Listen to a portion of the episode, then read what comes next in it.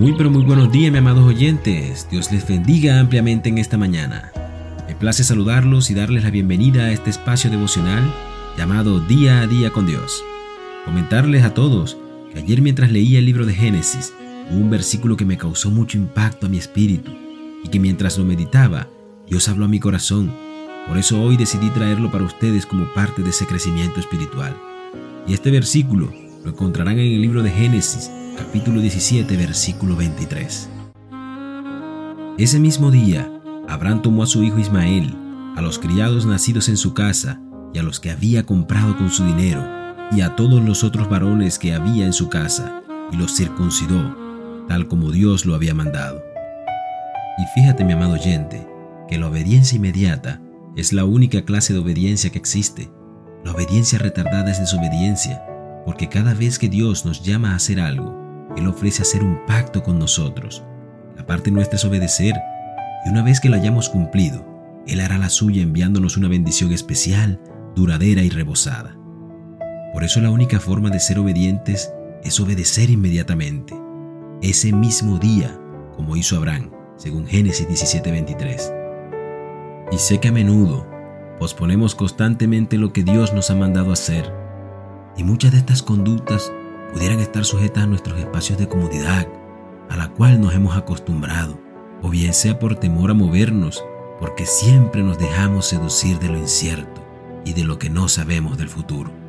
Pero el tema, amado hermano, es que Dios no solo nos ha llamado a la obediencia, sino también a la confianza en Él. Porque Abraham, quien fue llamado amigo de Dios, fue un hombre con mucha fe y obediencia. Por eso en la Biblia vemos que en parte de la historia de Abraham, Dios lo llamó a moverse de donde estaba, una ciudad próspera, con mucha estabilidad y bienes materiales, donde vivía su familia, conocidos y donde seguramente se sentía cómodo.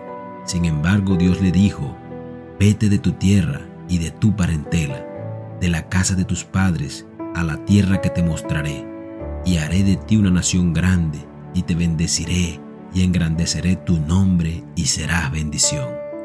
De manera, mi amado oyente, que en la historia de los grandes patriarcas de la Biblia, la sujeción a la obediencia siempre ha sido parte de las bendiciones futuras. Por eso hoy es buen momento de comenzar a caminar en la obediencia. No sé qué te haya dicho el Señor, tal vez que te mueva de donde estés, tal vez de tu domicilio, de tu trabajo, o bien sea de tu ciudad. O puede que te haya dicho que te mantengas en donde estás y no vayas a donde pienses ir. No sé, pero lo que sí sé es que en tu corazón ya recibiste la respuesta, pero ciertamente es el miedo y la incertidumbre lo que no te deja accionar. Así que si quieres ser obediente, sigue lo que el Espíritu Santo te dice y deja de pensar siempre en el beneficio personal y el dinero y busca más bien seguir lo que ya te fue dado por Dios. De manera que hoy quiero orar por ti. Amado Padre Celestial, oh mi Señor Jesús, Quiero pedirte perdón, amado Rey, porque sé que no he cumplido a mi llamado de obediencia y he disipado y dilatado mi acción. Reconozco que mi fe no ha sido la mejor y que me he sentido como tus discípulos en la barca cuando llegó la tormenta. Pese a que tú vas en ella, he tenido miedo, pero hoy he comprendido que esos momentos son necesarios para la formación de mi carácter y que tú te levantarás con poder y disiparás toda tempestad y vendrán cambios extraordinarios para mí y para mi familia. Amén y amén. Que tengas un maravilloso y hermoso día. Dios te bendiga. No quiero solo que tú me visites.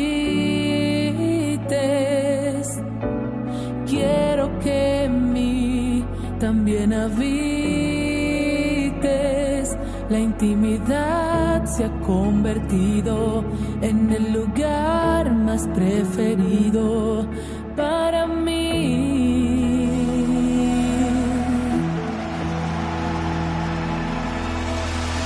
Me he vuelto un adicto a tu esencia. No quiero vivir más sin tu presencia. Intimidad se ha convertido en el lugar más preferido